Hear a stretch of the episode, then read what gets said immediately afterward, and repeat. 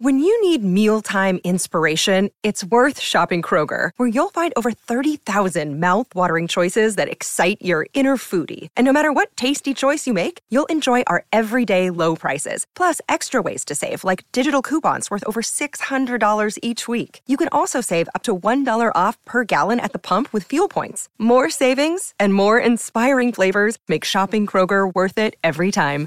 Kroger, fresh for everyone. Fuel restrictions apply. You know what I want? Not Samsung, Greg! Not Samsung! No, I want to talk to Sam.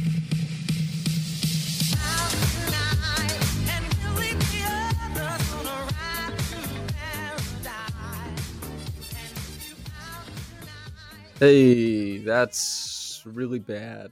That was really bad. That was um not only because of the outcome, obviously the Raptors lose this game to the Nets, but as far as like the process of how they lost it, what the game looked like, 115 to 103, I don't think accurately depicts how close the game was for most of it, A, but also the fact that the Nets were able to score 115, the Ra- the fact that the Raptors cleared 100 uh, basically nothing went right for either team for so much of this game, and and the the Raptors' approach and the Raptors' failures can easily be summed up by maybe like one stat, which is that they shot 11 of 25 at the rim.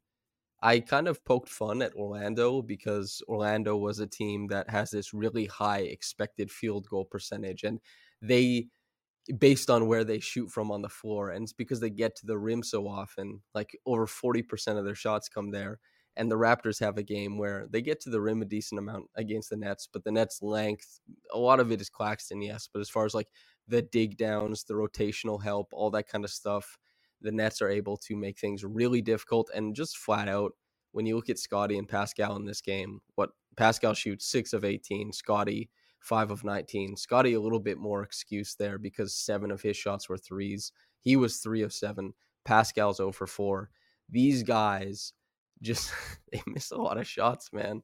That's tough because the defense held out for a long part in this game. They were able to shepherd, let's say, the Nets into more difficult shots, into a lot of pull up threes.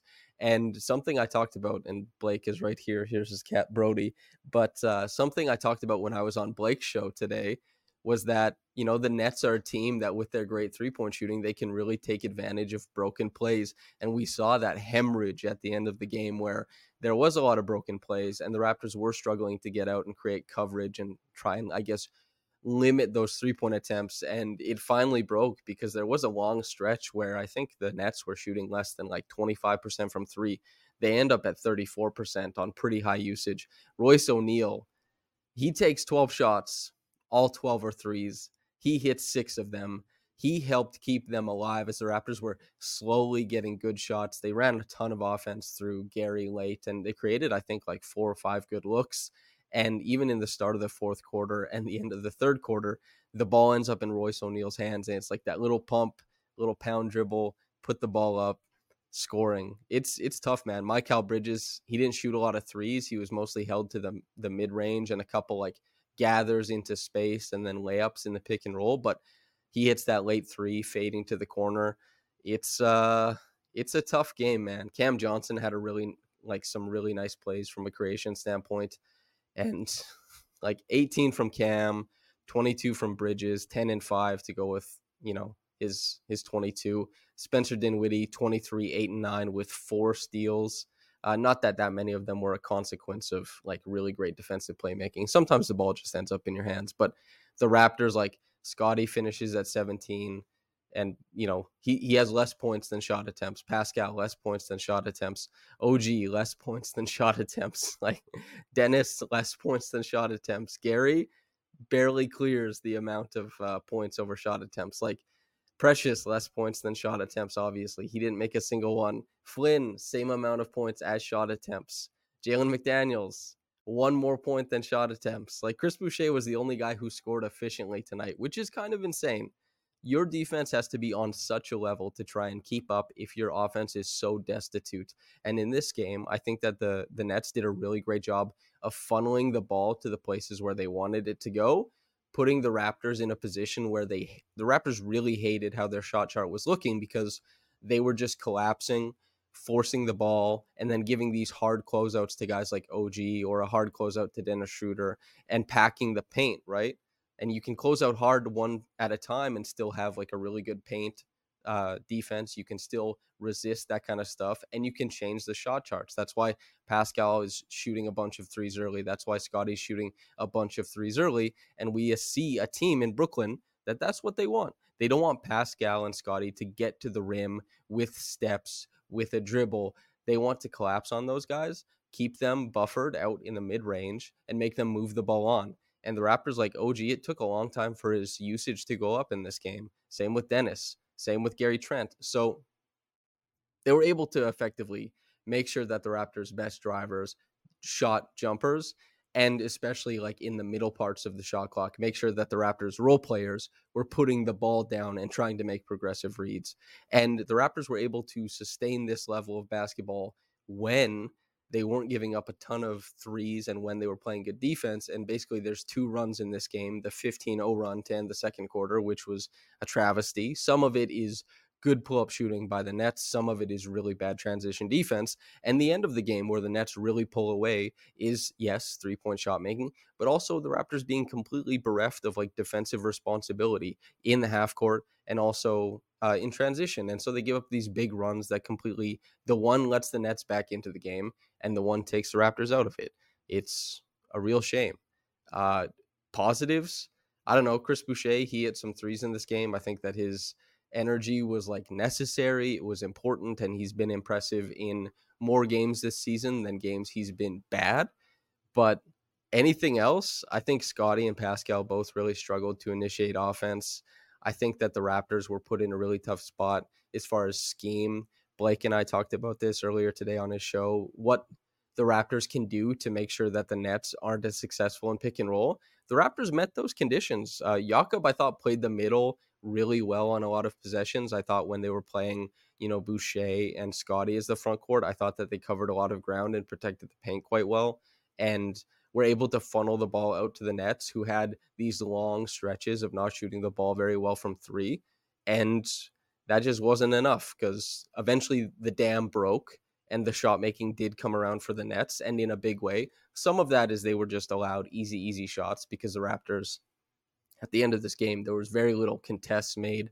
They were giving up easy, easy looks, and like that's tough, obviously. Um, but once it left the dimensions of clutch, like they were no longer within five points and those kind of it just everything went to crap, I should say. But as far as like what they did most of the game, the defensive process was good. I was happy about it, and nothing went right offensively. I mean, what what else can you say about this one? This is tough. I, especially after talking about last game where the Cavs, you watch the game where the Raptors they play like pretty good defense. You have to feel really good at about it. They have a tough time scoring, and they probably don't go to the mid range with Pascal and Scottie to make sure that their stars get more volume.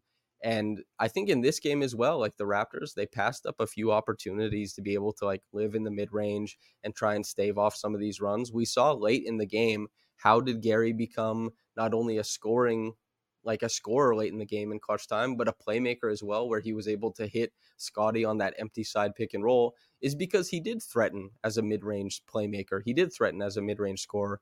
And the Raptors, they're living in like, well, we have threes and we have these push shots in the short, short mid range, let's say, or these layups that are falling off the rim. And there's some good process in going and trying to like beat the dragons of rim protection at the rim, but there's also you can settle into something and just be like an NBA player who can hit a 12 foot shot.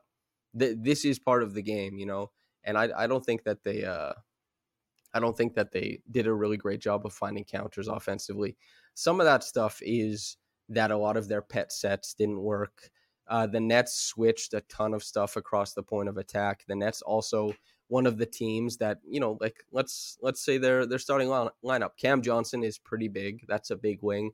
Dorian Finney-Smith a big wing. Mikal Bridges, a big wing. Nick Claxton, a big who can switch onto wings, and Spencer Dinwiddie, a big guard. You know, you have you have uh, Sharpe coming in, O'Neale coming in, Trendon Watford coming in, Lonnie Walker coming in. Lonnie Walker, I think, is the smallest guy there, and he's still like he's kind of like a, a power punch at six four. These guys switched a bunch of stuff, And then the Raptors aren't able on those like back screens, on their like slips, their slice screens in the middle of the court. They can't get any of the high low stuff to work unless it's on a broken play. And Scottie's doing a great job playmaking, like that one, you know, the no look pass downhill to Boucher. Great play, but the Raptors didn't get any of their high low stuff really to work in this game. And that's a consequence of the Brooklyn Nets personnel being able to switch uh, at the point of attack in pick and roll. A lot of those actions, when they tried to run with Pascal or Scottie, they couldn't generate a look that they really wanted to. And then, you know, obviously, like Schroeder, can he get downhill? Sometimes, but also they're pinching in off the wings. And in some cases, they're pinching in off of a guy like Pascal. That that Pascal isn't going to hurt them as a shooter if he's getting the ball on a closeout, right? And he the defense is going to give him a soft closeout too. And if Dennis is trying to turn the corner against a really uh, aggressive dig from a good defender, and there's also like Nick Claxton at the rim, these are problems, big problems. And then on top of that as well, you have like Pascal. They they reversed that call where Claxton. Uh, it was close to being a goaltend. They determined it wasn't. They used the Hawkeye technology, which was kind of cool. And you have Scottie, who probably had that goaltend that Claxton, like Scottie was throwing a fastball downhill into the bottom of the bucket. Claxton got in front of it. Claxton changed a bunch of shots. They, you just have to credit the Nets with playing like they had a really good game plan for how they wanted to stop the Raptors. The Raptors, I think, underperformed their shot chart by a great deal. They could replay this game, and a lot of the shots they take might end up dropping. But it's when you get into those tough situations against good help side defenses, it's when you look and say, you know, if there's that late contest coming that makes me put like a little bit more arc on the shot, you know, Gary's missed photo, for example, or like Pascal and Scottie on a couple of those where they tried to go glass and they have to put a little bit extra arc so then it catches the backside of the rim and rolls off. It's like this stuff is really difficult. This is what people do when they're in close proximity, when they don't have to respect spacing and they can kind of gang up as help side defenders. It's tough, man. Uh, the Raptors, and they don't have the the pull up shooting they do have exists in the mid range. There's no, you know, three point pull up threat on this team. Uh, Scottie has been maybe the closest thing to it, and he's done it more so in the flow rather than like taking you know this aggressive point of attack defense and at the level screen navigation defense and hitting a three point shot over it. Like Schroeder is not going to do that. Pascal's definitely not doing that. OG isn't going to do that. Gary, maybe. I think we were talking the other day. Gary's three for three on pull up threes against, you know, blitz out of out of the pick and roll. Like good for Gary, but that's three on the season. I'm I'm glad to see that he's shoot that he's shooting 100, percent but the volume is low. The Raptors just don't have that much of a counter. And this herein lies the big problem. The Raptors counter in this game would have been mid-range shot making. They were, I think, a little hesitant to go that way and that's tough. Um, what what else are you supposed to do in a game like this? Pet the cat. This is Brody. He's a fantastical guy. I've I've cat sit for him before, and when I was living on Blake's couch, not well, this couch actually. When I moved to Toronto, I got here at like 4 a.m.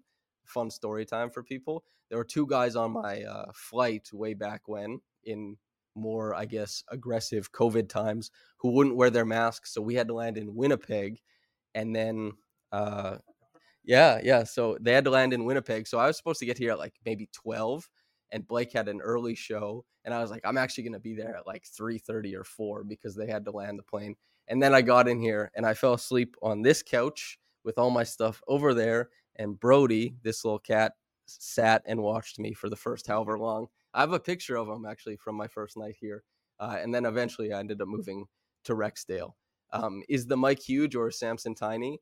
It's a big mic. Many people often mock the mic, but um, if if I'm tiny, that's that's okay too. Anyway, back to basketball. Um, Malachi had a nice run. That was nice. He had that one like really good. It's like maybe a broken play. It's maybe somewhat pseudo transition, and he gets like that little rocker step, takes it baseline, finishes. He hit that three that was really nice. But uh, honestly, like I'm trying to think back through all the plays I saw in this game. Gary takes it baseline, gives Mikal Bridges the the forearm shiver. Um, it Mike Mikal was grabbing his crotch. I think Blake was telling me. I didn't I didn't actually catch that. So maybe on the forearm shiver was uh, a little bit more dangerous than usual. But he hits the shot. Um, I talked about like the the great empty side pick and roll that he ran with Scottie that ended up Scottie scoring late. Um, Pascal had a couple good looks that, my God, fell off the rim, uh, kind of in a reminiscent way to, let's say, if you want to go recent history, the start of this season, Pascal had just a bunch of stuff fall off the rim. And he's had a couple stretches throughout his career that typically don't last more than like five games, but there will be such odd, like finishing woes that will accompany his game for just like these little stretches at a time. Um, yeah, Playa McGee says McDaniels positive minutes. I do think McDaniels had a positive stretch in this game. Obviously, he hit a three, back rim and down. That was good. And uh, he also had that nice little cut as well. Um, he was present on a lot of plays as a cutter. He was present on a lot of plays. Um, he played more so in the bottom of the defense in this game, which was nice um, because of the switching. You know, you sw- you're guarding the point of attack. You switch. The guy filters downhill. Now you're in a help defensive position. He had some nice plays there. I don't know if he was credited with the steal. Yeah, he was credited with two steals and one block. So um, good to see the defensive playmaking showing up. It's good.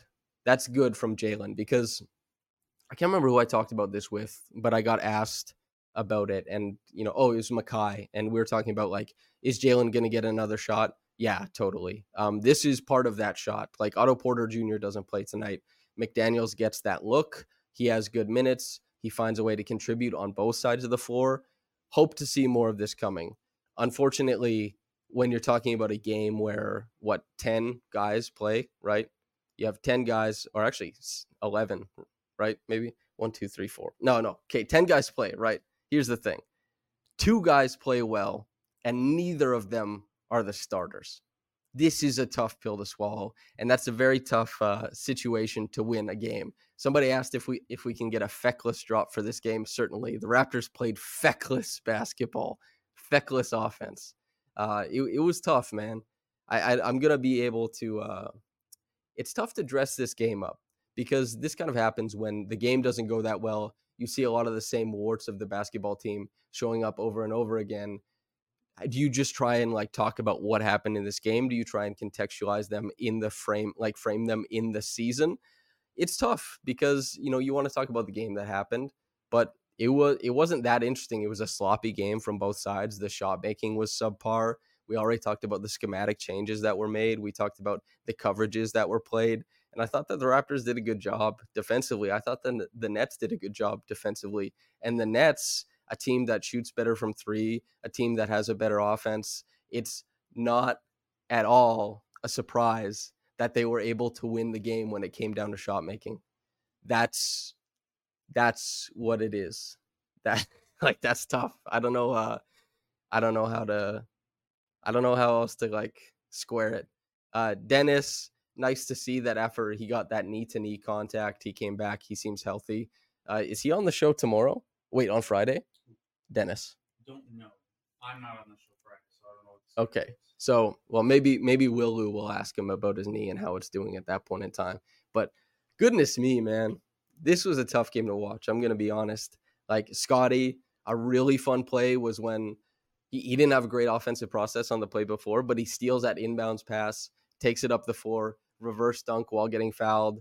It's nice to see in pockets of time that he can still like physically overwhelm the other team. Uh, here's a good one from Play McGee. I actually can I ask you about this? It's regarding Gradey and 905. Yeah. Gradey's shooting in 905 concerning or not?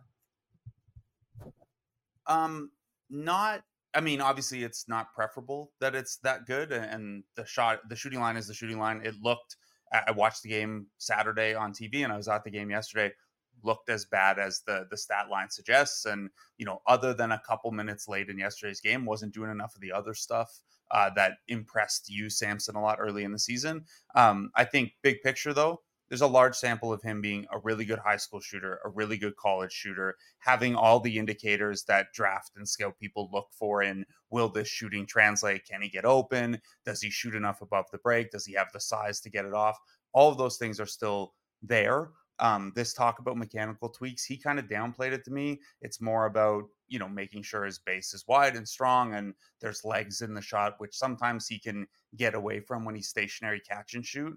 Um, but his mechanics are still really, really strong off movement and stuff. So I don't think there's I think it's too early to be concerned. The larger sample about his shot is still much larger, and the confidence is still there. As he told me, I'll take the next 10 shots. I don't care. Um, that's an important thing. The other thing, too, is like, and 905 head coach Eric Khoury said this to me is like, go back and watch all his shots. Every single one of them you think is going in off the hands. Like, they're, these aren't bad misses, which I realize can seem like I'm lowering the bar too much, but that's the kind of thing you look for when you, are trying to judge is the shot still close. So I would imagine Friday morning, if he's in that 905 game, there are going to be 10,000 little kids screaming. So maybe it's not the best environment, but some shots are going to start to drop here. Okay. If he can, if he can take the 10,000 kids screaming, he'll be in the next play-in game for mm-hmm. the free throw shooting, which is another thing we can talk about. Another game where the Raptors they shot 63% from the line. And so here's the thing, right? Like man, if you're going to have guys like Scottie Barnes and Pascal Siakam be your leaders in getting to the free throw line, of course, you're going to, on average, have a lower free throw percentage than a lot of other teams who typically get to the line with like elite shooting guards. That's just the fact. The Raptors, by proxy of that, is going to be lower. The interesting part is that Gary hasn't shot well from the line both Pascal and Scottie, who Pascal shot 71% tonight and Scottie shot 80%. These guys are both underperforming, I think, their career marks this season. And Dennis goes two for three. Precious goes one for four. You're just like, it almost seems like this team is snake bitten. And uh, Stevie says when Alex Wong is a better free throw shooter than your whole team. That's pretty good. Um, we talked to Alex about that today. It was pretty fun. MVP, good for him. Uh, but like, here's the thing, right? And I know everybody says the response is always, you know, on Twitter or anything. Free throws seem like something like you saw it in every, you know, basketball movie you watched growing up. There was like the coach who was like, "You don't leave here. You pay an exit toll of like 50 free throws." I'm thinking of Coach Carter at this point, or maybe it was 100. And you would think like an NBA coach could just say that and that would translate to making free throws on the court. But it, it just can't. You know, these guys make a lot of shots even even on a day where they're doing nothing and it's the most listless whatever basketball. An NBA player will go into a gym and he'll make like 200 shots and he'll and he'll hit free throws and it'll be whatever. And you might say like how do we work on these? How do we make this something that we do? But there's so much mentality that goes into it. I'm not trying to do like the you know, I know it says Raptors therapist on the screen, but I'm not actually trying to do like the couch psychology. It's just that it's a lot of pressure to sit there and do this isolated action as everybody's like sitting there. And I have to imagine that it's just like it's partly, you know, there's not a host of really good quarterback. Uh yes. Thanks. Uh wait, let me sorry everybody for the inconvenience. Um let me check the is everything connected properly? You're back. Okay. Hell yeah. Okay, so I'm back. Uh, sorry, the computer randomly shut down. Um, yeah, Lewis says the team heard me talking free throws and said pull the plug. It's a tough one. It's a tough thing, right? Um, C4C says, well, that's why they get paid the big bucks, right? Certainly. Um, NBA players get critiqued all the time. NBA players have to do a lot of stuff, and NBA players have to do, like, they earn their contracts, right? But the fact that they get paid the big bucks, and here's the thing these guys practice their free throws. They can do all the prep necessary, and you could still go there and miss them. That's like that's the thing, man. It's unless they need like corrective eye surgery, like Rudy Gay got, or if there's ever been a player who's been had like a quick fix. I don't know, but the problem I think mostly is that OG, despite being a really good three point shooter, has never been a super strong free throw shooter. I think Dennis has never, I think he's always been like around 75%. Pascal is probably around 76 or 77. And a couple, and that's carried by a couple years shooting like 78 to 82%. Scottie is never that strong. Like Gary's strong, but he's has a low free throw rate. Precious is not saving the percentage. It's just like they don't have any superstar free throw shooter. They don't have that guy who's going to get to the line and and shoot the ball well. Like Pascal has been so up or down from the free throw line. He's gotten to the line a healthy amount. But five for seven, they didn't lose the game because of that tonight. Uh, they didn't lose the game because of 12 for 19 from the free throw line, but I can understand why people are focusing on it because this is a continued trend. I'm sure they're like they have to be, if not the bottom of the league, very close to it. Um, and I don't know, like in the 2010s and upwards, when shooting has become so important, what the I don't know the baseline is of like the worst free throw shooting team. I bet the Raptors are close, man. In the NBA, In the NBA. they came into tonight 28. But do you know what the like all time or maybe in like the past 15 years what the worst free throw shooting team is? Okay, we've we've got our guy. Blake is on the I'm using him as Google. This is quite reminiscent of many interactions you've had where they're like, "Hey Blake, can you pull something up for me?" Anyway, it was a tough game, man. Uh Nesta says the poor closing of both halves lost tonight's game. Brother, you are bang on. I talked about this kind of at the outset, but the Raptors and also the fact that the Raptors didn't have the great third quarter that they usually have maybe. Like that's that's something that the Raptors have typically been able to count on. I know they won it by 7 like 31-24, but in a game like this, you might have expected them to I it's tough, man. Uh 28 to 39 they lose the fourth quarter. 30 to 23 they lose the second quarter with that 15-0 run. Uh Lewis actually he got there before you says 11 12 magic in modern history shot 66% okay so the raptors are uh, There- have been 14 teams shoot below 14 teams shoot below 70% since 2010. okay so So it basically happens about once a year. yeah one team a year and we're hoping that the raptors aren't that team but yeah uh it's it's tough man. Uh simon says didn't fvv also have an amazing free throw streak? Yeah fred is a, a good free throw shooter certainly um devin patterson says expect and raptors should not be in the same sentence. Lol. You guys eh, that's totally right. The raptors they've come out completely flat in a very healthy amount of games this year. They've been very tough to rely on. Uh, I'm not a better, but I can't imagine this is an easy team to bet on. Like there, there are Raptors teams in the past where I'm, I'm sure like nations across the world have been able to launder their money for years, like a decade, just betting that Kyle Lowry will lead a team to win its to beat its over under expected from Vegas at the start of the year. But they this team is really hard to peg. We talked about it a little bit on the show today, but this is a team that's been really close to a lot of our predictions, like bottom five and half court offense, really good transition offense, which was bad tonight, good defense overall.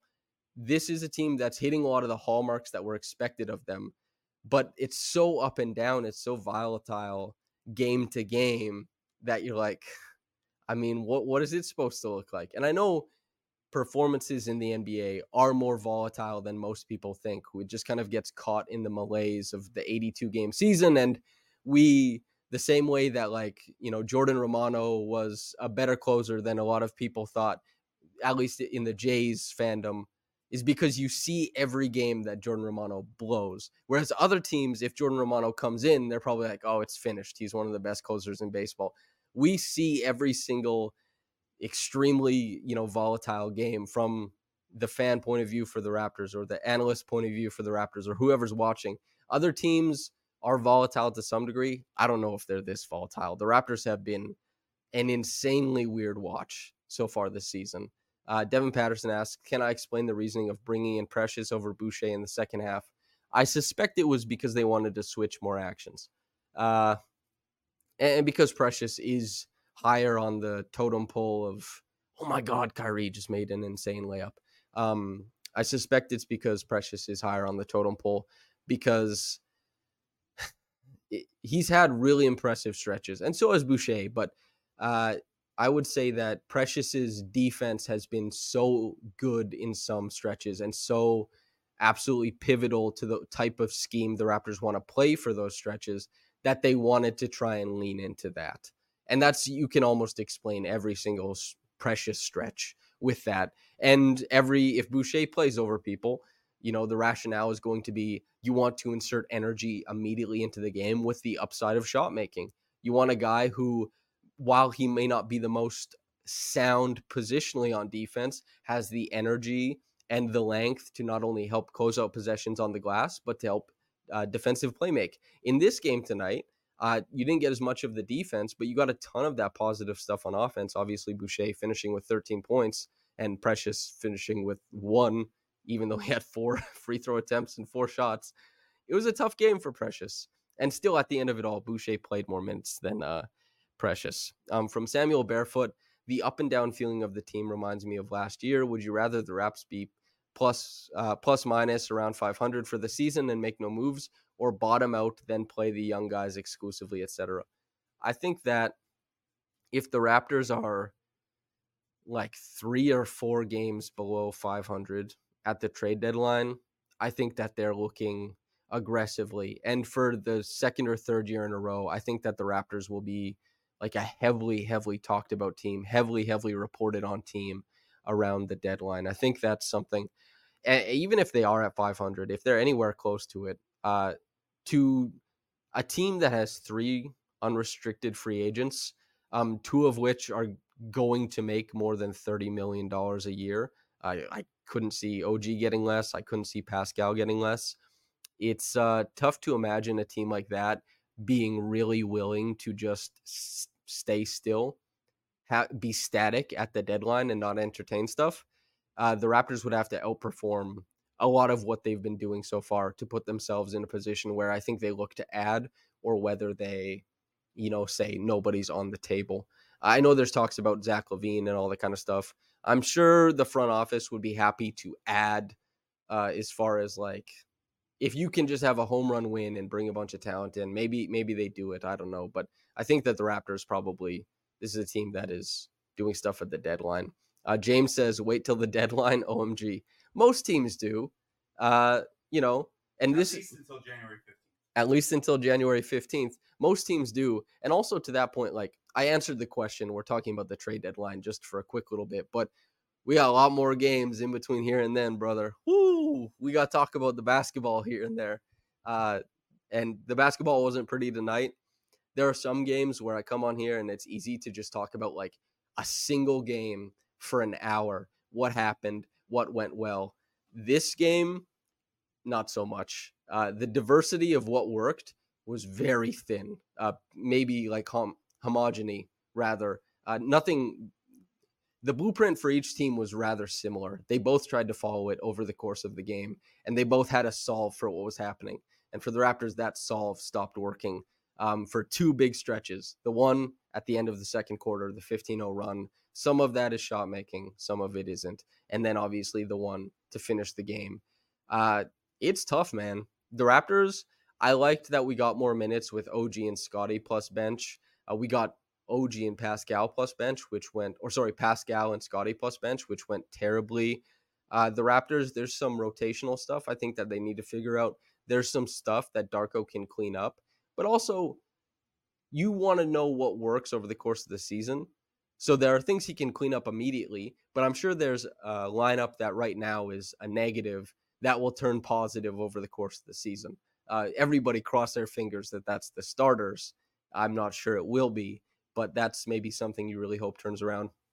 And on top of that, we're also looking at like a lot of lineups that might get a little bit better as Scottie figures out like the the quirks and rhythms uh, to try and like guide those guys to better minutes. Because you know Luka for example, was minus three point three in his third year leading Luka plus bench, and there was like almost 600 minutes of that lineup, and that's awesome. If you're only a minus 3.3, that's really good. Scottie is like a huge negative with that lineup, and it's not Scottie's fault. It's not that Scottie is the huge negative. It's just a tough lineup to carry. We didn't see it at all tonight. did we? No, no, we didn't see that. And because Dennis came in, and then we got Dennis plus Scottie. That went well for that stretch. And as far as, you know, trying to get this stuff to work, it's really tough, but the coach is going to be going not on a game to game basis. There's going to be a couple directives from the front office on things they want to see, things they want to try. There's going to be an overarching, like, here's some stuff we want to happen during the season. And some of that is going to guide lineups. And that might mean that some lineups get a shorter leash. That might be that some lineups get a longer leash. But we're still in the data collection aspect. Um, after the 20th game or 25th game, I'm not sure which the the analytics people really love to check in after. Do you know which like is the 20th game or 25th game? 20 is where we see team level stats start to stabilize. Okay, so after the 20th game, we see team level stats start to stabilize. If anybody didn't hear, you might have. I'm just repeating Blake. But it's it's interesting because we'll have a lot of stuff to look at. It's probably not going to change a bunch from this game to that game, but we can start making a couple more definitive, I guess, um, or some of the perceptions that people have been wondering if they're stabilizing, wondering if they're meaningful going forward, and wondering if they're going to be swung by just a game sample of data. Um, maybe some of that stuff starts to crystallize or calcify or whatever you want to call it, stabilize. Any type of uh, synonym for that. Um, it's it's tough, man. This team struggles at basically everything I thought they would struggle at coming into the season. This team succeeds at basically everything I thought they would succeed at coming into the season. The big swing is that for a game like tonight, Scottie goes what two of twelve inside the arc, and that's obviously not good. But he goes three of seven from downtown. He's probably sitting around thirty eight percent on the season right now. Uh, for the people who are worried about Scottie's usage and all that kind of stuff, he got 19 of them up tonight. You know, hell yeah. For the people who are wanting to see him keep you know, plugging, probing forward, uh, maybe that's good. But Scottie is the the differentiator as far as like my analysis. He's been much better than expected. But otherwise, this team is doing a lot of the things that I thought they would. And in fact, a lot of the offensive sets that they run are also like a lot of these are very similar to what was run under Nurse. There's some there's some small differences sometimes you know, and and the personnel being used in these actions can be different, of course. The the big difference, the pet action that the Raptors run, they don't run weave as their base. They'll run like for example, Pascal or Scottie, if they want to run a wing pick and roll, they're going to come off of a cross screen first, and then they're going to initiate, and then that cross screen turns into a flare for one of Dennis or Gary, and then it becomes a pick and roll, and like that's how they space on the floor. That's how they do stuff. That's a big change from what they were doing with Nick Nurse, obviously. But for the people who are thinking like, what's still a pick and roll? It's like, yeah, you can you you can do a lot of stuff on offense. You can try and reshape the offense a lot of different ways, and you can tweak and do stuff differently. But this is the same personnel for the most part. Scottie's jump is great for Scottie. It's great for the team, but it doesn't radically change what the Raptors are good at. Dennis doesn't radically change what the Raptors are good at. And I've still been impressed with Dennis and his season so far, but he doesn't radically change anything. Pascal, I think, has been tremendous out of the post. I think he's had a positive defensive year so far, but he's also shooting like 21 or 20% from three. So that's all that's all tough. Um, C4C says, Do I miss Nurse? I don't. Um, I think that Darko is doing well given like Darko is going to make mistakes rotationally. He's a rookie coach. He's going to not hit on everything, but he inherited a team that was bottom 5 in the half court for 2 years in a row. A team that hasn't shot the ball well for a long time. A team that has had spurts of really good defense, but has actually been quite inconsistent on that side. They haven't had like they haven't ever been able to tie 3 months of good defense together. That's an indictment of the personnel. And yes, a coach can help guide that personnel and make the right calls and run the right rotations and install the right system, but also the Raptors system hasn't been at its best when they've been running like motion, continuous screening, like a lot of the Euro concept and stuff like that, because they don't have the shooting to reward a lot of those actions and to engender the defense or elicit a response from the defense to move with them and create gaps for cutters and stuff like that. So it's tough. I I don't feel any bad things about Darko. I think Darko's done well. Why? Because he clearly has a good rapport with the players. This Raptors team, I know there were big expectations by some people, but my expectations were not, you know, world beaters. My expectations was not 45 wins and up or anything like that. The Raptors have succeeded at some stuff that people want them to succeed at. They've struggled at other things. Coaches are important, but teams are personnel. Like you have you have players who motivate what happens with the basketball on both sides of the floor. Uh, it's it's really tough, man. The Raptors don't shoot it well. They would need massive jumps from a bunch of different players to be able to take advantage of that space and to eventually change it so that they get more spacing and more gravity, and they don't. And this is just another game at the end of November. It doesn't determine their ceiling or their floor. They played a bad one, and it sucks that they had this game back to back with the Cavs game, of course. Two gettable games. Uh, my friend Esfandiar Baraheni said that they were going to win four in a row, and they're currently 0 2 in that streak, or 0 3. I can't remember. So just a heads up for that. But it's tough, man. It's a long season. The Raptors have things to clean up. They need a couple shooting streaks that are really poor and not working out well to kind of turn around. And they also need to be able to run a few more of their successful actions, but they have to be able to elicit a defensive response that helps them work through that. The Suns game. It's going to be tough, I reckon. Uh, it's the Suns are here already. The Raptors have to travel to get back here. Uh, Lewis will be at that game, not me, and I guess we'll see what happens. But it's uh, the Suns are good. You know, they they've got a lot of offensive talent, and they can also, if the Raptors get into, if they like for example tonight, like Poeltl plays 25 minutes. If the Raptors want to get into a more switchable scheme, if they want to play, the Suns are the type of team that not only can beat the Raptors in their base package defensively, but if the Raptors try and flatten everything out by switching, they have the shot making to beat that as well. Uh, I think that we can expect the Raptors to have an okay game offensively. I'm really interested to see how the Raptors approach, how they try to attack the Suns tomorrow. Uh, the Suns have a lot of, you know, I think they don't have Claxton, but they have a lot of length on the wings and they can run some of the quirky stuff defensively that the Nets do. Um, as far as like the quirks player to player, their package is fairly conservative. But yeah, it's it's tough, man. Uh, I'm excited for that game because I love watching. Uh, uh, I really love watching Kevin Durant play. I really he's love watching. He's questionable. Devin Booker. Booker's in. Booker is in. I love watching Devin Booker Grayson too. Allen is also questionable. And he's of some consequence. He's he does pretty well, Grayson Allen. So we'll see what happens. Um, somebody says Isaac says my therapist has that same sweater. This is a a sweater for therapists. Hell yeah! Kind of fun fact. Uh, my whole family works in like uh, either like counselor, therapist, psychology. Not me. I I talk about basketball like a schmuck. Um, if anybody has any like final questions, uh, maybe one for Blake. I'll rope him into one. Uh, if anybody wants anything, and then I'm gonna get out of here, and then maybe watch some basketball, and then go home. Um, but yeah, Okay, here's one. Always, always about trades. Uh, I'm gonna get a, a, whiteboard so that I can drop some some stuff uh, as far as like uh, if anybody wants to ask questions about schematics. Uh, not not for this game. Lewis asks, "Are you coming to his holiday party?" Yeah. He says, "Yeah." I bet he doesn't show up. I bet he doesn't. December 9th, right? Yeah. so I have a concert that night, but I'm gonna try to double dip. Oh, okay, that's impressive. I wouldn't double dip. I wouldn't have the stamina. Um, Joe Tully asks, why do we not just give the point guard position to Scottie?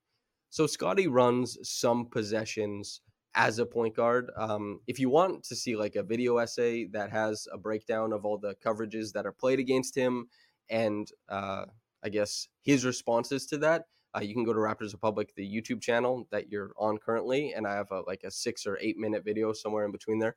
Uh, those are point guard possessions, let's say if if the question here is like uh why do the Raptors start Dennis?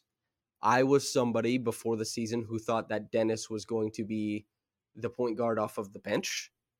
I thought that the Raptors were going to put the ball in Scottie's hands more as an initiator, and whether it went good or bad would live with the results. I still, and of course, you there are other people on, on the team who deserve possessions and of course can run offense and stuff like that. But I do think it behooves the Raptors to put the ball in Scottie's hands a little bit more often. And I do think that mm, I'd, I'd like to see more creative types of initiation for Scottie, even though I'm sure Lewis will write a piece about Scottie's second side attacking at some point. It's been quite good. I, I would like to see Scotty get more opportunities to run some of this conservative point guard stuff. I, but I think Schroeder, despite not having his best game tonight, I think Schroeder has been better than expected. It's just that the Raptors aren't such a fantastic offensive team. Like these are the breaks, man. They don't shoot the ball very well, and uh, I I would like to see Dennis help lead some of these bench units. I would like to see Scottie with more of the ball with starters and you know playing with like a guy like Gary. I think as far as like high usage handoff partnerships last season, Gary and Scottie were the sixth most efficient of the high usage uh, partnerships. And so that's a cool little thing. Maybe Scottie can lean into maybe if he's not the point guard on every possession, if Dennis is on the bench, he's also a hub, but they don't go to that stuff that often, even when they have Gary and Scottie playing together and maybe like the Scottie plus bench unit. So it's, I don't know. C4C says Dennis is the new FVV. Uh, there's this was something I made jokes about leading up to the season was that Dennis is not radically different from Fred as far as like usage. And a lot of people told me I was tweaking, obviously, coming into the season. And I get it.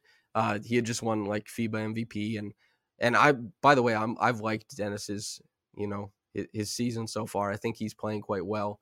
Um, but he has limitations. He's a 30 year old player who has like 10 years of tape on him.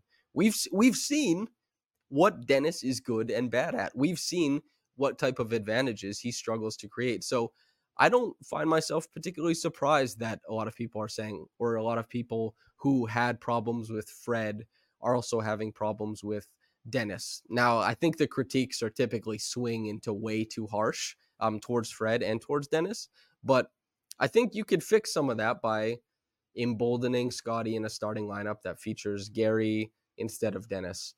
Does that result in better team play overall? Uh, I'm not sure, but if it results in even the same amount of team play and you're getting Scottie more possessions that he might use in the future as the the big star of this team, then I guess it's uh, of course it's uh, man, it's uh, it's great. Uh, we have a question for Blake from Nesta. This one is a, a CBA question. Do you know how many teams have a mid-level exception signing starting this season? I'm not sure I understand. Does because there's like the taxpayer mid level. Do you know the difference between taxpayer, like how many teams have taxpayer versus not? I don't know offhand. No. So yeah, there's a taxpayer mid level. There's the full non-taxpayer mid level, and then there's the room exception if you're a cap space team. And this question might also be referring to that in the new CBA you can save your mid level and biannual exception to use as a trade acquisition. Um, I don't have those numbers offhand. I think most teams use theirs on signings though. It's easy. No, no, that's good. It's easier to sign a guy outright than it is to wait for a Theoretically, Yeah. for him later. right. Exactly. Um, yeah, I think that's uh that's good.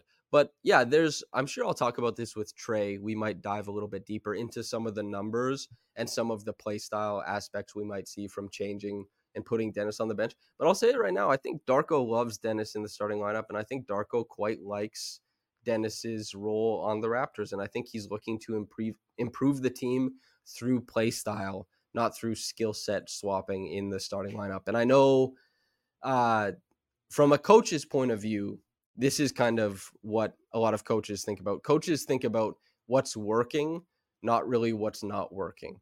So Darko probably is looking at like, here's what Dennis is bringing. How do we accentuate what Dennis is bringing, and also accentuate what Yak, Pascal, Scottie, and OG are bringing? Like they're trying to be problem solvers with what they have, rather than you know jumbling the starting lineup, which I think is like something that a lot of people identify with and seems like a quick, easy fix. At least it's a change to see how it might be different. And uh, I would be surprised if the Raptors made that change in the short term. Over the course of the season, who knows? Uh, it certainly could happen. But in the short term, if like if we get that tweet from Raptors PR that says that you know Gary Trent Jr. is in the starting lineup and Scottie's listed at point guard, I would be pretty surprised without any injuries or anything like that. Um, Dennis, for as much as you know, people obviously have qualms about his usage and stuff like that. He continues to be a major feature of the of the offense and of the team. Uh, Stevie says people are going to use that PG plus coach bromance as a knock against them soon, equate them to FVV plus nurse. I think I've seen that already. Probably, yeah. Uh, it's tough. I they have a pre-existing history. They like each other, and uh, but I think it's just like the Raptors. They need to be able to shoot better. They need a little bit more live ball or live dribble creation, and uh, it's tough, man. It's uh, it's not a team with a bunch of spacing, and we just don't see teams with bad spacing succeed uh, on offense in the NBA. Really, um, Blake and I talked about this on the Raptors show that I did what like a month and a half ago at this point, and there's basically no teams that hit like winning seasons or get close to 500 basketball when they shoot like less than 35% from three. It just doesn't happen. The Raptors last year were the worst three point shooting team for a 500 team. So there you go. So the Raptors last year were the worst three point shooting team of any 500 team in the modern era of basketball. So you have to succeed in spite of your lack of shooting. And the Raptors do succeed at things, certainly, but not at enough of them. Not right now. They can improve at some things. Um, I'll talk about that and write about that more as the season kind of rolls along and we get more film to kind of go through and dissect. And as we get more data to kind of look at, some of these things will stabilize. But the Raptors' struggles, I think, were mostly expected um, in this game and over the course of the season. And their successes, I think, uh, just as much. Um, maybe the the biggest surprise for the people who didn't know coming into this game, the Raptors struggled in transition against the Cavs. The Nets are another really strong defensive team in transition. The Raptors struggled there, so they were left to their own devices in the half court. They couldn't skirt their limitations. Uh, yeah, John Lamb asks, it could be we as fans micro analyze too much on the point guard. It, it could be. Lewis wrote this really interesting piece last year during a lot of the the Fred VanVleet uh, turmoil and drama within the fan base. And obviously, Fred heard enough of that to even in his goodbye, he said he was the most hated. He he heard it; it was loud. Um, but Lewis basically compared Fred's usage, touches, passes, time on ball, everything to point guards around the NBA, and there was nothing that differentiated Fred. Basically, the only thing that differentiated Fred from a lot of point guards is that Fred shoots a lower percentage, and that's it. But as far as like selfishness and all that kind of stuff, um, uh, I don't know. That's that stuff is tough to make a case for. Um, you have to make some assumptions about players personality wise that maybe aren't maybe aren't fair. But yeah, Fred, it's tough to make the case that he's selfish. It's tough to make the case that Dennis is selfish. It's certainly easy to make the case that they don't always make the right decision on ball but uh, that can just be like not the best play rather than uh, with great malice of forethought. I would say um, it's important. I think, in, in, especially in this day and age, uh, not to. There's a rule about attributing to malice what can just be attributed to like maybe it's stupidity, but Hanlon's razor. Hanlon Hanlon's razor. Blake says uh, it's there's a lot of stuff that goes wrong on the basketball court, and players are will always make mistakes. Um, if you want to cut lowlights of players, you can do it of every player every game. There's so much on the court to pay attention to and so much to succeed at and fail at. Um, that's kind of the way it goes. I think that Fred was mostly mostly what happened with Fred was that he didn't shoot catch and shoot threes as much as people wanted him to make them. That affected the perception of him as a player and he kept shooting uh, even when he wasn't shooting that well. And I think some of that is a consequence of the offense. Like you see, Scottie and Pascal tonight had to keep shooting because they needed to try and score because the offense is in a destitute place. And I think a lot of that happened with Fred last year. Um, but I know a lot of people really dislike Fred. Uh, now, disliking players for that kind of stuff is not something I do, but I'm uh, I cover the team. I talk to these guys, so that's uh, that's uh, that's kind of how this works. So anyway, yeah, talking about Fred, uh, SDPN, which I assume is S, says talking about FVV as a Raptor in 2023. Him and the Rockets are in a heated battle for an in-season tournament spot right now. I'm watching the game actually. I won't turn the camera to show it because I wonder if that might vi- violate some sort of monetization policy or something like that. But he's on the screen. He just missed a pull-up three. For those who are excited at that, at how that sounds, he just missed one. Um, anyway, I feel like I've been talking uh, for quite some time, almost 54 minutes. I feel like my voice is getting worn out. Uh, thanks to Blake for hopping on. Anything you want to say before we get out of here? Not after that one. Not after that one. Okay. Uh, thanks to everybody. If uh, you want to like the video, it helps suggest it to other people after the stream is over. That's good. Um, if you want to subscribe to the YouTube channel, then you can be in tune for all of my work going forward and all of anybody's who is at RR. And uh, subscribe to RaptorsRepublic.com. That's how you get the written work. Um, lots of big stuff coming. Uh, thanks for tuning in. You guys are engaging, insightful, and uh, it's always good to see what you write and respond to it, and makes these conversations or after whatever this is live streaming uh, much easier. It's much much easier to talk about the game. So thanks to everybody and to all the people listening on their walk or just late late at night. Thanks for tuning in on the podcast apps. Which uh, yeah, thanks for not uh, complaining about the change to the live stream because I know I go longer now, and maybe there's a bit of the podcasts that are directed towards a live audience that doesn't mesh as well to the podcast apps, which is actually where more of the listenership is. Uh, so thank you to everybody for sticking with it. I hope that's still a, a decent product. Anyway, here's hoping. Uh, thanks for tuning in, everybody. Whether you got into this in the morning or at night, have a blessed day and goodbye. All right, you got a podcast.